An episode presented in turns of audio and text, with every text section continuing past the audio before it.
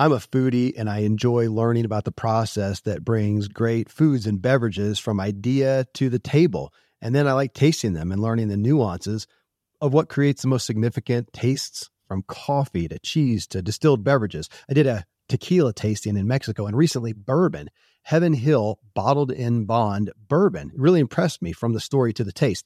I grew up in Kentucky where horse racing and bourbon are famous, and I got introduced to Heaven Hill bottled in bond bourbon. It's produced by Heaven Hill Distillery, which has been and still remains family owned since 1935. And I'm impressed with the bourbon's ultra rich, smooth taste. And right on the bottle, it states that this bourbon is seven years old, which is actually three times longer than what's required to be certified as bottled in bond. I feel with beverages, the longer the prep, the better the taste. Being a bottled in bond product means it must pass a list of seven requirements that set the standard for this quality bourbon. So look for it at your local store. Heaven Hill reminds you to think wisely and drink wisely. Another day is here and you're ready for it. What to wear? Check. Breakfast, lunch, and dinner? Check. Planning for what's next and how to save for it? That's where Bank of America can help. For your financial to-dos, Bank of America has experts ready to help get you closer to your goals. Get started at one of our local financial centers or 24-7 in our mobile banking app. Find a location near you at bankofamerica.com slash talk to us. What would you like the power to do? Mobile banking requires downloading the app and is only available for select devices. Message and data rates may apply. Bank of America and a member FDIC. Leaving everything better than you found it. Sometimes that means not telling people just what they want to hear. Sometimes it means having a difficult conversation even when you really don't want to. Welcome to the Ziglar Show. I'm your host, Kevin Miller, and today we have Jordan Harbinger of the Art of Charm fame back with us after our main interview in the last episode where we talked about social skills. In this show, we're going behind the scenes with Jordan to look at his own personal development. Where is he strong? Where is he weak? Where are his personal habits? to help inspire his true performance. If you didn't catch the first show, episode 489, make sure you get it. It's truly significant. It'll make this show even more valuable to you. And if you get value from this show, you know what to do. Please leave a review in iTunes and let us know. Here then I bring you round two with Jordan Harbinger. All right, so Jordan, we went deep into your personal development enterprise with the art of charm uh, and the gigantic issue and value of emotional intelligence. And I mean, you work at the heart of personal development. And while hitting so many areas, you have a primary focus on relationships. But looking at the overall, the Ziglar wheel of life, personal, physical, family, mental, financial, spiritual, career, these areas where we want to be fully rounded in our personal development and in our success. I want to know about Jordan. I mean, in those, you, know, you look at those areas and, and, and think about that. Where are the spokes that for you really have been a great strength, maybe even carried you through some of the weaker areas, but the ones that have just been the solid pillars of your journey? Sure. So, man, there's so many concepts that I feel like have really. First of all, you can't teach this stuff without adopting some of it. I mean, we all seen people on the mm-hmm. internet that do, but I definitely think that one of the major, major concepts that has really taken me through a lot of of garbage and also good times is leaving everything better than you found it. And I say at the, at the, at the end of hmm. every episode of the Art of Charm podcast, leave everything and everyone better than you found them. And that's something that took me a while to realize, okay, this isn't just being nice to everybody or it doesn't have to mean going out of your way and ruining your own life to make things easier for others. This could be as simple as okay, I need to make this person's day better and not worse. I'm in a bad mood, so I need to work on instead of changing my own mood, I need to work on maybe focusing externally a little bit. And that will help change your mood. And the other things, uh, like leaving everything better than you found it, sometimes that means not telling people just what they want to hear. Sometimes it means having a difficult conversation, even when you really don't want to, because not saying something is actually worse. And so that leave everything and everyone better than you found them it's it's kind of a complicated, more deep concept than just smile at the barista, which is also very valid. Sometimes it's all right, I got to tell my friend he's overweight and that what he's ordering is bad for his health, and this is going to ruin. Uh, so this is going to put one of those downspins. He could get really mad about this, and I'm not looking forward to that. But I also don't want to be at his funeral. So here we go, and that's part of leaving everything and everyone better than you found them. It's not the easy road all the time. And that's something I've internalized over the last decade. And That's it's been very life changing. Yeah, that's a big deal. I mean, you're talking about uh, personal awareness and sensitivity, but ultimately caring enough about somebody else. I, I mean, man, that's that's something that I have. As, I'm a people pleaser. It's hard to have those hard conversations, even out of care. And there have been times when I've passed it up, and to their demise, I didn't I didn't care enough to to tell them you got you got something hanging out of your nose, buddy. And uh, so, is that something that just did? And I'm not trying to get you to pat yourself on the back, but just to be honest, say that was something that just kind of came naturally to you. It just resonated from day one. Hmm. Let me think. Something that resonated with me from day one, and it doesn't matter where it came from, or did I miss the instructions on that? No, no, no. I'm, but I'm asking that quality that you're talking about, being aware, being sensitive to others, oh. and caring, Is that something that did? Uh, was it modeled for you as a kid?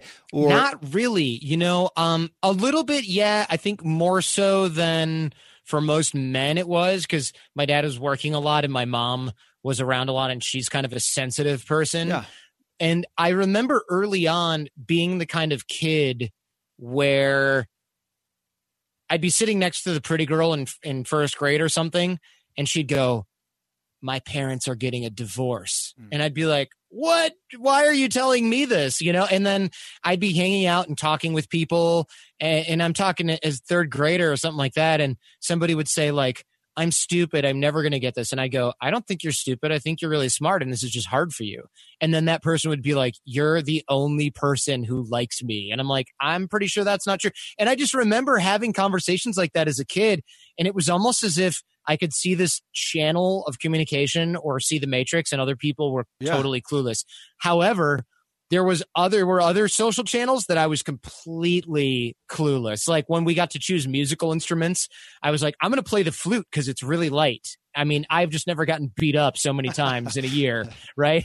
Because, but it never occurred to me that there. And I remember the old orchestra teacher going, "I just want you to know there's no such thing as a girl's instrument." and there's no such thing as a boy's instrument. And I remember thinking, why are we having this conversation? of course there's not. Meanwhile, everyone was like, you're the only boy in the entire district that plays the flute. Are you a, are you stupid or what? And uh, 2020 hindsight, I sat next to all the pretty girls all the time and carried around a thing that was this big uh, instead of a giant saxophone. So that I had that going for me, but there was other. It was like I was tuned into one channel, but the other channels, I mean, forget about it. it you know that you could you couldn't hammer it into me. I People got it. tried though. Well, so speaking of channels, there again, when we're talking about just your own fruition, uh, personal development, your own journey, and as you, my gosh, you've gone from from where you were before to now you are. And I know you talked in the last show that I'm not this huge celebrity, but dude, people know who you are. I talk to people, and people know who you are. They know who the Art of Charm is. But along there, where have been the areas where you had to work harder?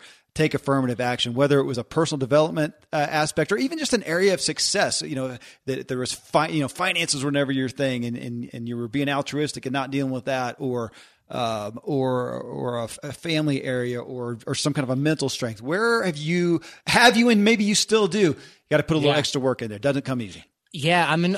I grew up as an only child, uh, and so this sounds so dumb to verbalize, but it, as only children will totally get this. It's sometimes hard to remember that you're not the only person in the equation. Because yeah. the other people I was dealing with in the equation back in the day were my parents, and they were just kind of like, we give everything to our kid. And then sometimes it's like, ah, you know, we're adults and we got to do adult things. And I was like, all right, fine. So I would sit home and read or watch TV. And so I got used to doing the loner thing. And then usually for only children, if you play sports a lot, you get that whole team camaraderie, brotherhood thing yeah. on your sports teams. I played sports for a little while and then I would, I got injured in, in football. So I became like an administrator and a coach of the team. And so that was a lot of like me working on stuff alone or with adults and coaches. So it took me a long time, even in my own business, to go, oh, wait a minute. I need to think about what other people at my same level are prioritizing. And it's not just a top down decision for me as a, as a football coach at age 15 or me as an only child bugging my parents until they say yes or tell me to go to my room and that sort of dialogue. And it took me a really long time and I still work on that kind of thing because it just doesn't come naturally. It's not a skill I built as a kid to negotiate with a sibling for yeah. something. I never learned that. So when I deal with my business partners who both have siblings, they're like, so you did this, this, this, and this, and it never occurred to you to ask us. You're a crazy, selfish person.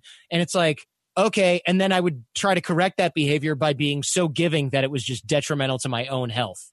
Because I thought, oh, the opposite of being selfish is to constantly put myself in situations where I'm a doormat. And it's like, uh, neither of those are healthy. And neither of those are good for the organization either it's not a binary role and it takes it's been a lifetime sort of learning process for me to figure out where that line is and where I can balance healthy priorities for myself while also making sure that other people are heard and get to express themselves or get their wishes taken into consideration.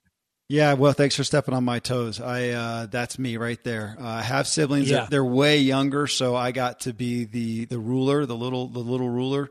And uh, there you go, autonomous decisions. My staff, my partners, that's a problem. So thank you uh, for that. Uh, so here's yeah. one. You just got married. Uh, yes. So in your relationship with uh, Jen, how long now? How many months?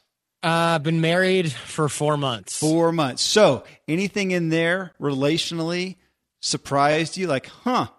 Didn't realize I was blind there. Little, little off there. Anything um, hit well, you so far? Let's see. I we I, we were dating for so long before that I feel like it not a lot has changed other than it's much more permanent now. yeah. But I will yeah. tell you there have been a lot of I we complement each other well uh-huh. um in that she's a very giving person and I probably am still an only child at heart. However, that can all like I said, it can be very unhealthy because sometimes she'll go, "Oh, I'm going to come home early from my class and make you dinner. And I, I my reflex is to go, okay. And then I'm like, wait, no, no, don't leave a thing that you've been looking forward to all week early so you can make me dinner.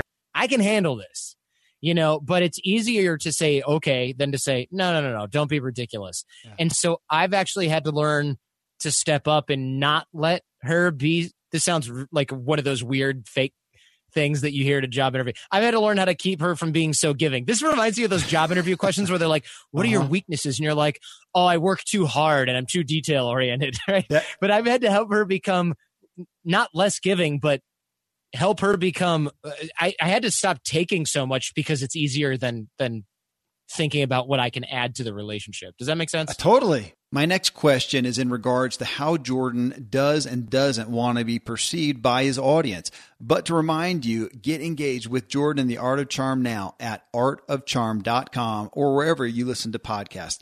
Before this last question, here is a great opportunity for many of you. Goddard School. Have you ever thought about going into business for yourself, but were overwhelmed by the idea of doing it by yourself? Operating a franchise gives you the best of both worlds the freedom of owning your own business and the support and resources of an established, successful brand. The Goddard School is a premier franchise of private preschools and provides you the opportunity to own a recession resistant business while making a positive impact on children and their families. There's an ever increasing demand for high quality preschools and childcare and having been a trusted name among parents and families for nearly 30 years, the Goddard School's proven educational approach ensures that children have fun while learning the skills they need for long term success in school and in life. Children's daycare services earned a total of $47.8 billion in revenue in 2016 and are projected to earn $52.5 billion by 2021. When you become a Goddard School franchisee, you receive best in class support from a team of knowledgeable professionals in marketing, advertising, finance, IT, and more. For more information or to apply to become a Goddard School franchisee, visit learnaboutgoddard.com. That's G O D D A R D. That's learnaboutgoddard.com. I'm going to talk about your audience. Last question here okay. is uh, nobody with a platform I don't think, who has any integrity, goes without concerns for just just how you tend to come off.